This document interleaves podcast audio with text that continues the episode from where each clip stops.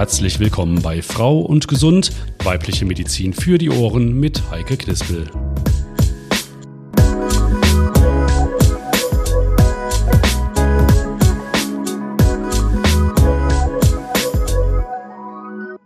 Und damit herzlich willkommen auch von mir zu einer neuen Folge von Frau und Gesund.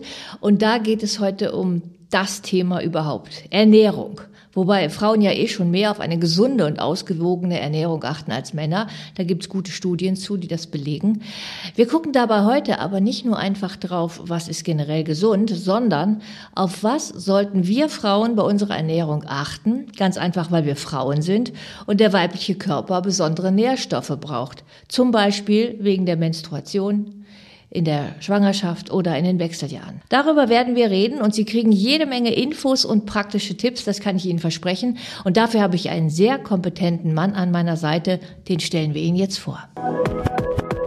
Paul Schmidtkonz ist Diabetes- und Ernährungsberater am St. Antonius Hospital und interessierte sich schon als Schüler für gesundes und ungesundes Essverhalten. Heute motiviert er Patientinnen und Patienten dabei, achtsamer in Bezug auf die eigene Ernährung zu werden und definiert mit ihnen körperliche und gesundheitliche Ziele.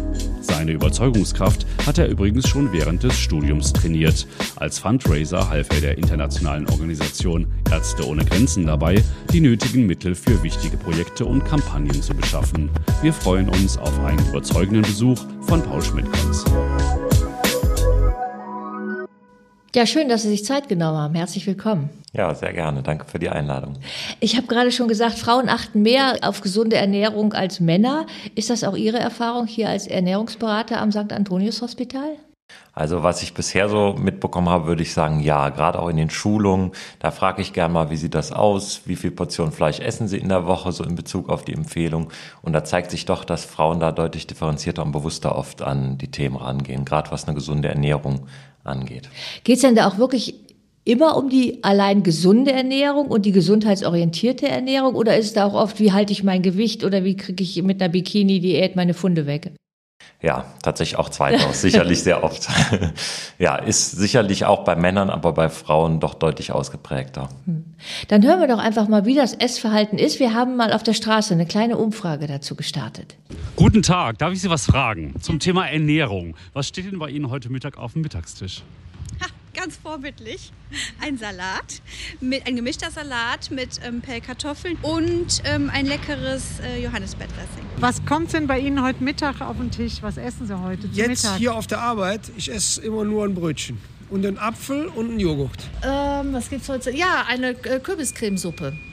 Hört sich gesund an. Ja, selbst hergestellt, äh, auf Vorrat eingefroren. Das wird heute aufgetaut und warm gemacht. Achten Sie denn auf gesunde Ernährung? Ja, ja wir kochen immer, meine Frau kocht immer frisch abends und ähm, wir haben auch so ein bisschen das Fleisch jetzt aus dem Speiseplan genommen. Worauf achten Sie denn beim Lebensmitteleinkauf? Ähm, dass sie ähm, aus biologischem Anbau sind, sofern es geht, beziehungsweise dass sie nicht so äh, von so weite Transportwege äh, hinter sich haben. Ja, auf äh, natürlich äh, künstliche Zutaten ne? und ja, einfach frische Sachen einkaufen und ähm, regionale Sachen einkaufen. Was gibt es denn für Ernährungssünden oder essen Sie immer gesund? Nee, Ernährungssünden würde ich sagen zu viel Kaffee. Ähm, ja, schon hier und da mal zu viel Süßigkeiten. Schokolade, das kann ich essen wie Brot. Ein mm, bisschen Fastfood. Kuchen esse ich auch gerne. Also sowas Süßes muss schon mal sein. Und ich muss eigentlich immer ein Nutella-Brot am Tag essen. Also zum einen trinke ich gerne Bier und zum zweiten ähm, esse ich auch schon mal gerne Pommes frites mit einem Schnitzel oder sonst irgendwas. Ihr Mann ernährt sich auch gesund? Also zwangsläufig, sage ich jetzt mal, weil er ja mitessen muss. Ne? Aber ähm, ernährt sich ungesunder als der Rest der Familie, halt mit äh, ja, viel Zucker, ne? Süßigkeiten und Co. Wir essen ja immer beide dasselbe, obwohl mein Mann isst mehr Süßes als ich. Aha. Der würde schon lieber gerne ähm, nur eine Tüte aufmachen und ich sagte nämlich, ich möchte aber lieber was Frisches essen. Also da sind wir schon ein bisschen ähm, unterschiedlich. Er hat ja auch keine Probleme dann, dass er vielleicht was abnehmen müsste oder so. Äh, der kann eigentlich essen, was er möchte und da ist ihm das relativ egal. Er achtet da nicht so drauf. Ja, Herr Schmidtkonz, das war jetzt eine ganz, ganz bunte Mischung mit viel Süßem auf jeden Fall drin. Ja. Aber wenn ich höre, äh, wir essen auch gerne mal Pommes mit Schnitzel, mal ist das doch auch okay, oder? Mal ist das alles okay. Also alles in Maßen, muss man sagen, kann auch ruhig oder gehört zu einer gesunden Ernährung auch dazu. Wir hatten in der letzten Folge schon mal gesagt, so Psyche und das Körperliche, also beides Faktoren, die wichtig sind. Und wenn das eine ganz fehlt, wäre das sicher auch nicht mehr gesund. Sie haben es gerade schon angesprochen in der letzten Folge. Also ich glaube, wir müssen jetzt nicht nochmal generell die gesunde Ernährung erklären. Wer da nochmal ein bisschen tiefer eintauchen möchte, da haben wir in der ersten Podcast-Folge mit Ihnen schon drüber gesprochen. Das haben Sie da schon sehr anschaulich erklärt. Ich fand übrigens den Satz gerade sehr nett, als der Herr sagte, wir kochen, äh, meine Frau kocht abends immer frisch. Das hat mir gut gefallen. Also, ähm, ich möchte mit Ihnen jetzt heute darum auch gerne mal gucken, was braucht der weibliche Körper denn Besonderes? Ähm, was brauchen wir in unserer Nahrung? Gibt es da generell eine Regel für Frauen? Also erstmal die allgemeinen Empfehlungen, die sind allgemeingültig für Männer wie für Frauen. Es gibt aber trotzdem gewisse Mineralstoffe, die sind oder da haben Frauen zumindest einen höheren Bedarf. Oder da muss man einfach nochmal gesonderter drauf gucken. Ein Punkt, der schon angesprochen wurde, war die Menstruation, wo eben über Blutverluste auch Eisen verloren geht. Deswegen ist die Empfehlung für Frauen bezüglich Eisen höher als die von Männern. Also Eisenmangel, glaube ich, ist wirklich, weiß ich auch aus eigener Erfahrung, äh, ist immer ein typisches Frauenthema irgendwie. Ähm, wofür braucht mein Körper das Eisen erstmal? Ja, also Eisen ist ganz wichtig für den Sauerstofftransport. Das merkt man jetzt so äußerlich vor allem daran, dass die ähm, Haut blasser wird, ja, weil es Bestandteil vom roten Blutfarbstoff ist. Man merkt es, dass man allgemein abgeschlagen ist. Müde, Haarausfall kann ein Symptom sein. Also für all diese Dinge, die damit zusammenhängen, braucht unser Körper diesen Mineralstoff. Ähm, wie kann ich das abklären? Gibt's ja, kann ich eine Blutuntersuchung einfach beim Arzt machen lassen? Würde ich beim Arzt tatsächlich beim Hausarzt einmal untersuchen lassen und schauen, wie der Status ist nicht sozusagen Eisen direkt supplementieren oder irgendwie ergänzen, sondern wirklich erstmal abklären lassen und dann gezielt dagegen angehen. Und wie kann ich dann Abhilfe schaffen? Was kann ich tun, zum Beispiel mit Ernährung? Ja, also das Erste, wenn es jetzt kein schwerer Eisenmangel ist, wäre, dass man das versucht, über Lebensmittel abzudecken. In erster Linie sind das tierische Lebensmittel, weil da die Eisenaufnahme etwas besser oder weil das Eisen etwas besser verfügbar ist. Es gibt aber nichtsdestotrotz auch sehr viele pflanzliche Lebensmittel, die nennenswerte Mengen an Eisen enthalten. Das wäre zum Beispiel Brokkoli, das sind aber auch verschiedene Nüsse, Haferflocken. Man kann, um die Aufnahme von pflanzlichem Eisen etwas zu verbessern, tatsächlich auch nochmal Abhilfe schaffen. Also Vitamin C ist ein wichtiger Faktor, der die Eisenaufnahme verbessert. Mhm. Also als Beispiel jetzt zu den, zu einem Vollkornbrot, vielleicht mit Linsen, mit einem Aufstrich, könnte man ein Glas Orangensaft trinken. Dadurch wird das Eisen aus den Hülsenfrüchten, aus den Linsen deutlich besser aufgenommen. Mhm. Oder eine frische Paprika draufschneiden, hat ja auch viel Vitamin C. Super. Mhm. Es gibt aber auch natürlich Ergänzungsmittel, mit denen man dann vielleicht den Eisenmangel auch beheben kann, vielleicht wenn er auch gravierender ist. Ich habe aber mal gehört, dass Tabletten selber eigentlich gar nicht so wirkungsvoll sind. Ja, also wenn es wirklich ein Eisenmangel ist, ein akuter und der ist was schwerwiegender, dann sollte man das doch über Nahrungsergänzungsmittel, über Tabletten auch aufnehmen. Die haben dann durchaus ihre Wirkung, ergänzen trotzdem die Ernährung äh, beibehalten oder auch um das langfristig zu halten. Es nützt ja nichts, wenn man das kurzfristig behoben hat, aber danach wieder in Eisenmangel rutscht. Von daher beide ähm, Strategien würde ich zeitgleich dann fahren. Was ist mit dem alten Tipp, äh, mit einer Eisenpfanne zu kochen und zu backen? nee, also das äh, hat zumindest keinen Einfluss dann auf den Eisengehalt in Ihrem Körper. okay, kann die dann notfalls zum, zum Altwarenhändler. Also Sie haben das ja gerade in Verbindung auch mit der Menstruation genannt. Hört denn der Eisenmangel dann mit den Wechseljahren auf, wenn man keine Periode mehr hat? Ähm, nicht zwangsläufig. Also es ist schon so, dass man natürlich den Verlust oder dass der Verlust etwas geringer ist. Aber in der ähm, sogenannten Menopause haben wir das Problem, dass wir eine Schutzwirkung durch unser Östrogen verlieren. Und dadurch haben wir häufig Probleme, unter anderem auch mit dem Eisen. Und deswegen würde ich nicht per se sagen, dass das Problem dann automatisch verschwindet. Muss im Einzelfall geguckt werden. Na, und die Nahrungsmittel, die Sie genannt haben in Verbindung mit Eisen, also wie halt, gut, wenn man Fleisch isst oder Fisch oder halt Nüsse, Vollkornbrot, sind ja eh alles Sachen, die man ja auch ohne Eisenmangel natürlich essen sollte, ne? Richtig, ja. Also bei einer ausgewogenen, abwechslungsreichen Ernährung ist es in aller Regel kein Problem. Wie schaut das denn aus mit Eiweißmangel? Ist das ein Frauenthema? Also es kann ein Thema sein, es ist aber, so wie ich es in der Praxis bisher erlebt habe, nicht immer ein Thema. Ähm, trotzdem sollte man darauf achten, dass man genug Eiweiß zu sich nimmt. Gerade bei Frauen sieht man, dass sie deutlich weniger Fleisch und insgesamt tierische Produkte essen als Männer. Und von daher könnte es zum Problem werden, muss aber nicht. Also es ist nicht zwangsläufig, ähm, dass man da etwas supplementieren muss. Ich würde insgesamt aber auf eine eiweißreiche Ernährung auch über pflanzliche Lebensmittel achten. Das können Linsen, Hülsenfrüchte. Die haben ja super hohe Eiweißwerte. Ne? Manchmal super. sind das 30 oder 25 Gramm pro 100 Gramm. Ne? Also es ist Ganz Wahnsinn. Genau, ja. Also auch sehr gute alternative Quellen. Ähm, auch Soja, Erbsenprotein. Das pflanzliche Eiweiß, auch hier gibt es wieder das Problem, ist etwas schlechter aufnehmbar als das aus tierischem. Trotzdem kann man auch hier durch geschicktes Kombinieren höhere Eiweißaufnahmen erreichen als über tierische Produkte an sich. Mhm. Wir waren jetzt gerade schon in der Menopause, in diesem auch wichtigen Abschnitt in einem Frauenleben. Da stellt sich der Körper generell um. Heißt das auch, ich muss meine Ernährung umstellen? Ich würde ein bisschen gucken, wie war die Ernährung vorher. Wenn die vorher schon sehr ausgewogen und abwechslungsreich war, ist oft gar kein Bedarf, da was umzustellen. Trotzdem verändert sich natürlich im Körper was. Wenn schon vorher was nicht gestimmt hat oder man unzufrieden war mit der Ernährung, wie es bisher war, dann macht es durchaus Sinn, da nochmal genauer drauf zu schauen. Ich kenne auf jeden Fall ganz viele Frauen, die schon deshalb unzufrieden werden mit der Menopause, weil sie nämlich schneller zunehmen und schlechter abnehmen. Oder ist das eine Einbildung? Nee. Äh, nein, ist tatsächlich keine Einbildung. Also in der Regel natürlich auch mit steigendem Alter ist auch ein Faktor, ähm, wird wird sich das Gewicht ein bisschen verteilen und die Gewichtszunahme geht eher schneller. Das größere Problem ist, dass oft durch das fehlende Östrogen sich auch die Gewichtsverteilung etwas verändert. Also man sagt ja bei Männern klassischerweise die Apfelform, bei Frauen eher die Pocke dann sozusagen. Ja. ja, genau, eher die Birnenform und das verschiebt sich tatsächlich dann mit der Zeit. Ja, das ähm, ist mit einem höheren Risiko unter anderem für Herzerkrankungen verbunden und deswegen da nochmal gesondert draufschauen, ja. Hm. Ähm, wenn Sie das gerade schon sagen, also durch den Östrogenmangel verändert sich auch was, Gefahr durch Herzinfarkte. Gibt es denn da auch ähm, einen Ersatz sozusagen für das Östrogen, das ich mit der Ernährung aufnehmen kann? Es gibt tatsächlich einen Ersatz, das sind die ähm, Phytosterole. Ähm, das Problem ist so ein bisschen, dass natürlich viel auf dem Markt angeboten wird. Phytosterole sind dann pflanzliche Hormone sozusagen, ja? Ganz genau, mhm. ja. Das ist im Prinzip Phytoöstrogen, also es sind, ist das gleiche wie das Östrogen, nur aus der Pflanze. Und es gibt viele Produkte, die da angeboten werden auf dem Markt, also außerhalb von Lebensmitteln. Davon würde ich eher abraten, weil die haben nicht diese nachgewiesene Wirkung, die man sich vielleicht erhofft. Es gibt aber tatsächlich Lebensmittel, vor allem sojahaltige Lebensmittel, die da Abhilfe schaffen können. Es mhm. ist nicht bewiesen, dass es dieser Faktor allein ist, weil man kann das oft nicht auf einen einzelnen Faktor ähm, zurückführen.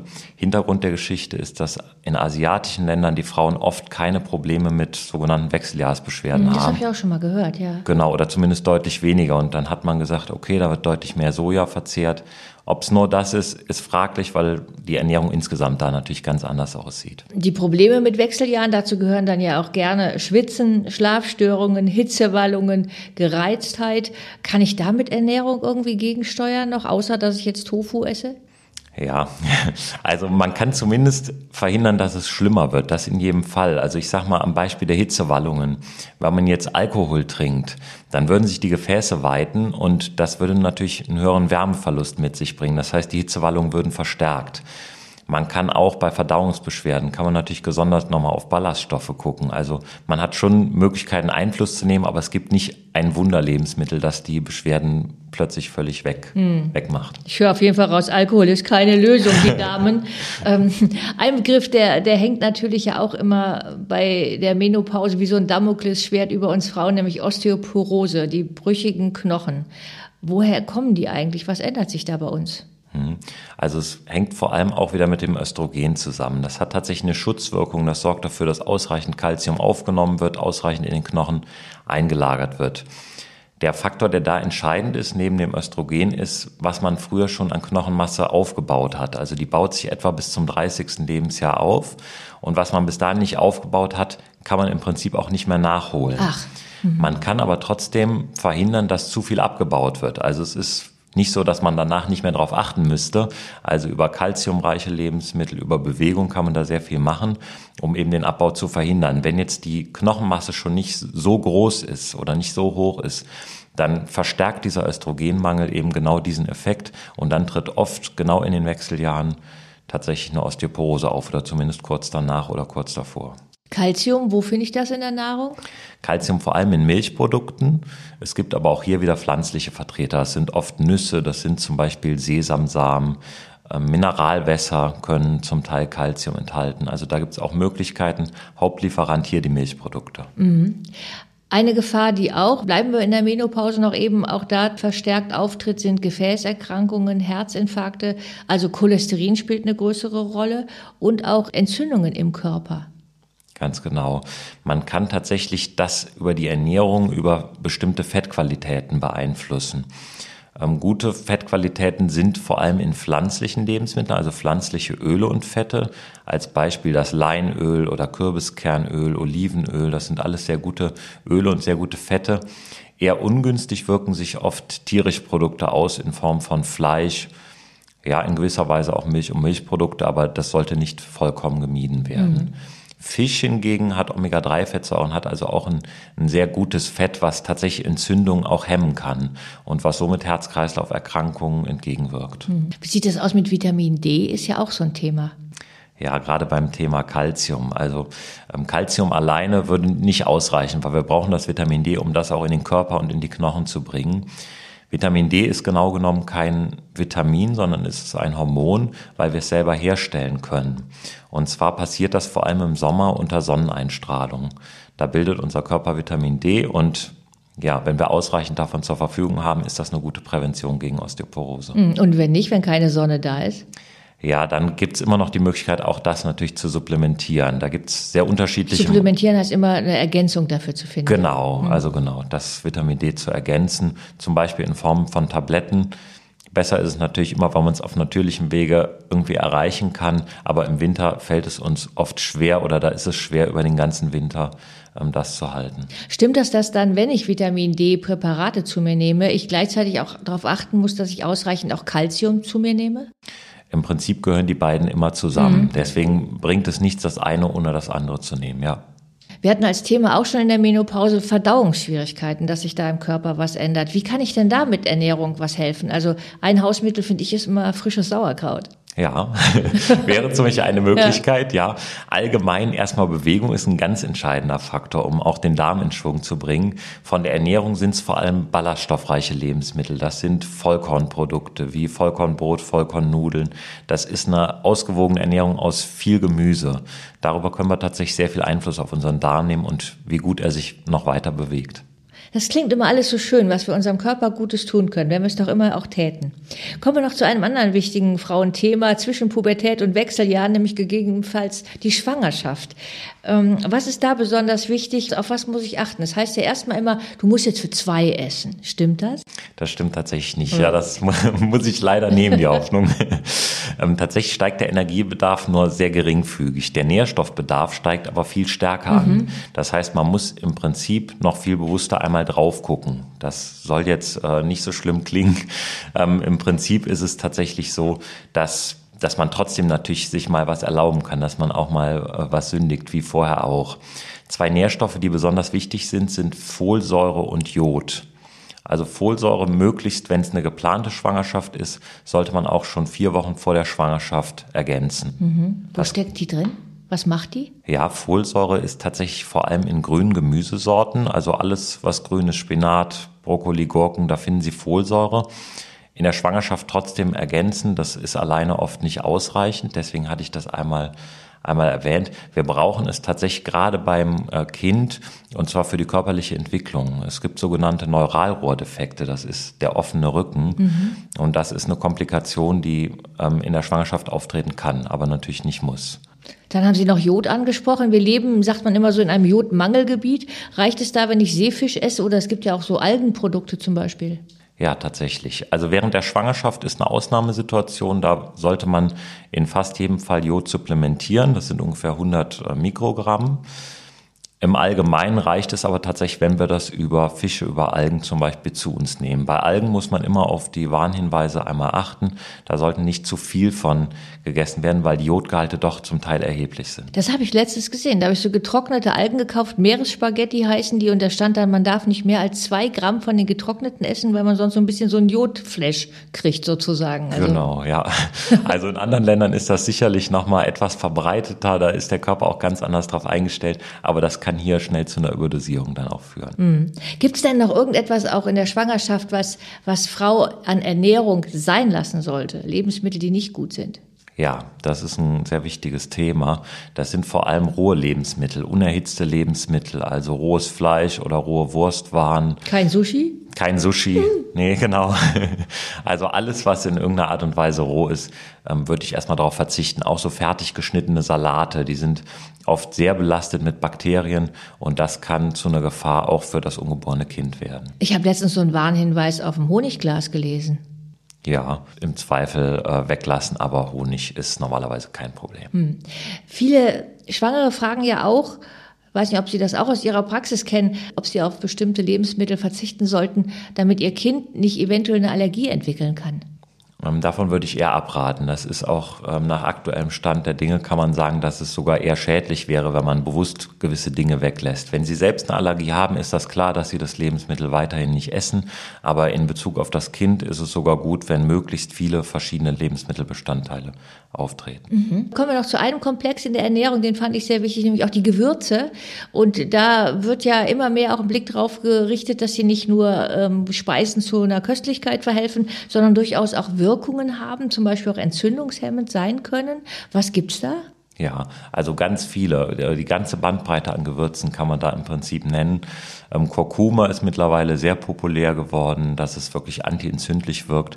Aber im Prinzip können Sie über die ganzen Gewürze drüber gehen und sie haben fast alle entzündungshemmende, teilweise auch antioxidative Wirkungen. Was gibt's da noch sonst außer Kurkuma? Ja, Kurkuma, Ingwer ist da sehr beliebt als Beispiel. Chili, glaube ich auch. Chili ne? tatsächlich auch, genau. Also all sowas, was auch ein bisschen äh, Würze, Schärfe manchmal reinbringt. Und wie viel muss ich dann davon essen, damit es auch wirklich eine Wirkung hat?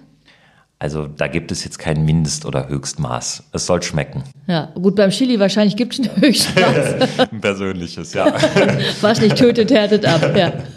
Dann kurze Frage noch zum Schluss. Es ist oft äh, die Rede von Antioxidantien. Die sollen dann immer die freien Radikalen killen. Ich wusste gar nicht, dass man sowas im Körper hat. Freie Radikale, was ist das? Ganz genau. Also freie Radikale entstehen zum Beispiel bei geräucherten Lebensmitteln, bei stark frittierten Lebensmitteln, wenn wir rauchen, aber zum Beispiel auch auch beim Sport. Also es ist etwas, was natürlicherweise entsteht. Das Problem ist, wenn diese sogenannten freien Radikale überhand nehmen, dann schädigen sie unsere Zellen und Organe. Und zwar über Oxidationsprozesse. Daher mhm. der Begriff Antioxidantien. Die können nämlich genau dagegen abhelfen. Also Oxidationsprozesse heißt, es gibt irgendwelche Reaktionen bei uns im Körper, ja? Genau, ja. Mhm. Also Strukturen werden verändert. Das kann auch zum Negativen sein. Zellalterung beschleunigt. Und das muss ein bisschen tatsächlich im Gleichgewicht sein. Mhm. Und wo finde ich die Antioxidantien dann? Ja, die findet man tatsächlich natürlicherweise in Lebensmitteln. Also alles, was an Gemüse, an Obst ist, hat Antioxidantien. Das ist Vitamin C als Beispiel, das ist Selen und Zink, das ist Vitamin E. Also eine ausgewogene Mischkost auch hier mit viel Gemüse, mit viel Obst kann da schon Abhilfe schaffen. Und statt Nahrung einfach Tabletten nehmen? Tabletten gibt's auch, würde ich aber eher von abraten. Das Problem ist, man weiß zwar, dass diese Substanzen sehr gut wirken, aber im Lebensmittel ist nicht nur diese eine Substanz enthalten, sondern da sind sehr viele Substanzen enthalten. Und viel wahrscheinlicher, als dass es eine Substanz ist, ist es das Zusammenspiel aus all diesen Substanzen. Man hat tatsächlich auch Untersuchungen schon gemacht, hat als Beispiel bei Rauchern Vitamin A ergänzt und hat dann gesehen, dass oder musste die Untersuchung abbrechen, weil das Krebsrisiko, das war die Untersuchung bei Rauchern, dass das sogar angestiegen ist. Mhm. Von daher ist es gar nicht unbedenklich, Einzelsubstanzen in hoher Dosierung einzunehmen. Also wir bleiben immer wieder dabei, ausgewogene Ernährung und ein bisschen sich schlau machen, was alles dazugehört. Ne? Ist das Sinnvollste sicherlich, ja. Was ist eigentlich da immer dran? Also früher hieß es schon von meiner Oma, äh, lass die Schale dran, in der Schale und unter der Schale steckt das Gesunde. Ja, hatte sie recht. ja, also die meisten Vitamine, Mineralstoffe, die stecken entweder knapp unterhalb der Schale oder in der Schale. Das sind oft auch tatsächlich farbgebende Substanzen. Wenn Sie einen Apfel als Beispiel schälen, dann ist der da drunter ja auch nicht mehr so farbig wie außen. Und das sind oft die Substanzen, die für unseren Körper offensichtlich gut sind. Jetzt ist in der breiten Palette der wunderbaren Nahrungsmittel taucht dann auch immer so ein Begriff auf, nämlich die Spurenelemente sind so wichtig. Was verstehen wir denn darunter? Ja, es gibt im Prinzip Spuren- und Mengenelemente. Das sind genau die Mineralstoffe, die wir eingangs angesprochen hatten. Also es kann zum Beispiel sein Eisen, ähm, Jod, Natrium, Calcium, also all diese Stoffe. Wir haben uns auch mal umgehört, wie verbreitet die denn auch in der Nahrung dann wirklich sind und ob unsere Zuhörer und Zuhörerinnen darauf achten. Viele haben ja so eine ganze Abteilung von Nahrungsergänzungsmitteln im Schrank stehen. Haben Sie sowas auch? Nur Magnesium. Also morgens trinke ich eine Magnesiumtablette und das muss mich körperlich fit halten, sonst nichts. Also ich nehme Nahrungsergänzungsmittel, mein Mann steht da nicht so hinter, aber ich habe so ein paar Sachen wie Magnesium, Aminosäurenkomplexe, Calcium und so, die ich also schon nehme. Wofür nehmen Sie die? Ähm, ich habe mit Wadenkrämpfen zu tun und äh, ja, Calcium sagt man ja eigentlich auch mal, dass das positiv ist. Äh, ja. Also es ist ein breiter, breiter Fächer auf jeden Fall. Magnesium gerade ist, glaube ich, auch gut gegen Krämpfe und so, ne? Ganz genau. Ähm, Magnesium ist auch mit das am häufigst ähm, ja, verschriebene bzw. eingenommene Nahrungsergänzungsmittel. Ähm, man muss immer im Einzelfall schauen. Also es ist sicherlich mal sinnvoll, wenn man gerade unter Krämpfen leidet, dass man zeitweise Magnesium auch einnehmen kann, aber lieber immer über die ausgewogene Ernährung. Magnesium findet sich zum Beispiel sehr viel in Nüssen. So, dann notiere ich hier direkt mal, Herr Schmidt-Kons, auf meinem Einkaufszettel. auf Magnesium. Nüsse kaufen. Ich habe letztens aber gehört, man soll nicht mehr als zwei Paranüsse pro Tag essen ja, insgesamt bei den Nüssen gilt so eine Handvoll, das ist mhm. so grob die Regel. Mhm. Also Nüsse haben wir hier auf jeden Fall, grüne Salate und Gemüse und am besten noch ein schönes Leinöl. Da haben wir auf jeden Fall dann schon mal, und Tofu natürlich. Also, Super. Ja, haben wir auf jeden Fall schon mal einen guten Einkaufszettel. Der dürfte demnächst dann auch hoffentlich bei Ihnen, wenn Sie uns jetzt hören, recht abwechslungsreich sein und werden. Nach den ganzen Tipps und Infos, die uns Ernährungsberater Paul Schmidtkons vom St. Antonius Hospital heute gegeben hat. Danke dafür. Ja, danke auch. Und wenn Sie jetzt nicht alles behalten haben, ähm, dann können Sie vor dem nächsten Einkauf diesen Podcast einfach nochmal hören und natürlich auch sonst, wann immer Sie wollen. Und ich hoffe, wir haben Ihnen ein paar wirklich gute Anregungen gegeben. In diesem Sinne, essen Sie bitte was Gutes und bleiben Sie gesund.